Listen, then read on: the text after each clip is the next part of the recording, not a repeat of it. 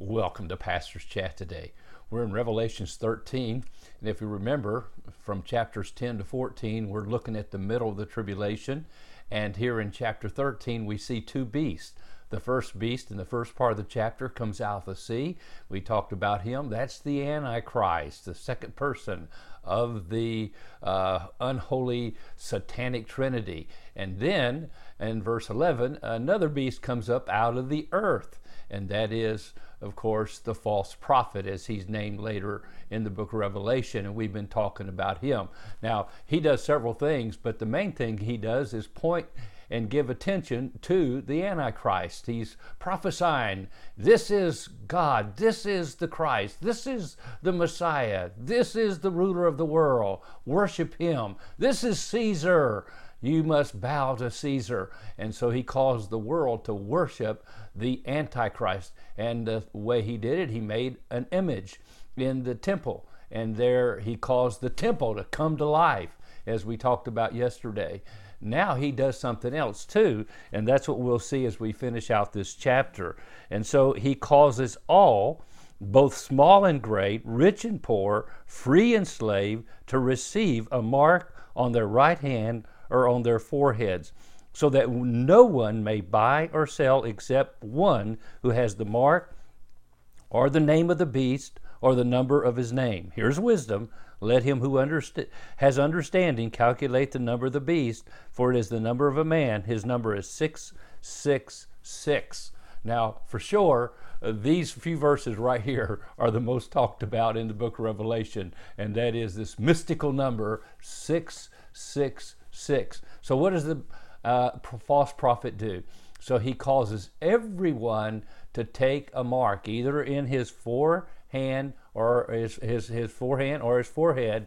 And uh, without this mark, which is 666, you can neither buy nor sell. Now, we understand that uh, this mark itself is probably not the letters or the numbers 666 stamped in big letters across people's forehead. But what we believe it is, it is some type of computerized system that is able to mark every person on planet Earth. Uh, kind of like here just recently when COVID took place, and you were told you had to get a COVID vaccine, which would be now along with a COVID passport, and you could neither fly nor go anywhere or be anywhere or eat in any restaurant without your COVID passport. And uh, and some even indicated that uh, this was something that in the vaccine uh, was uh, put into a human body, and these machines could read whether you had had the vaccine or not.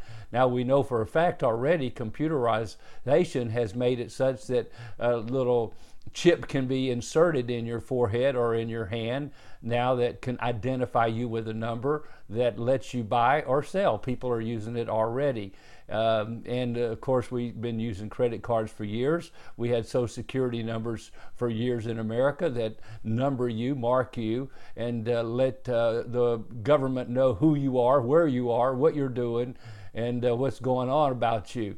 And so it's getting more and more invasive, even in America, as far as uh, being a person that's numbered. And it's sad to say, but people have become numbers rather than persons and individuals.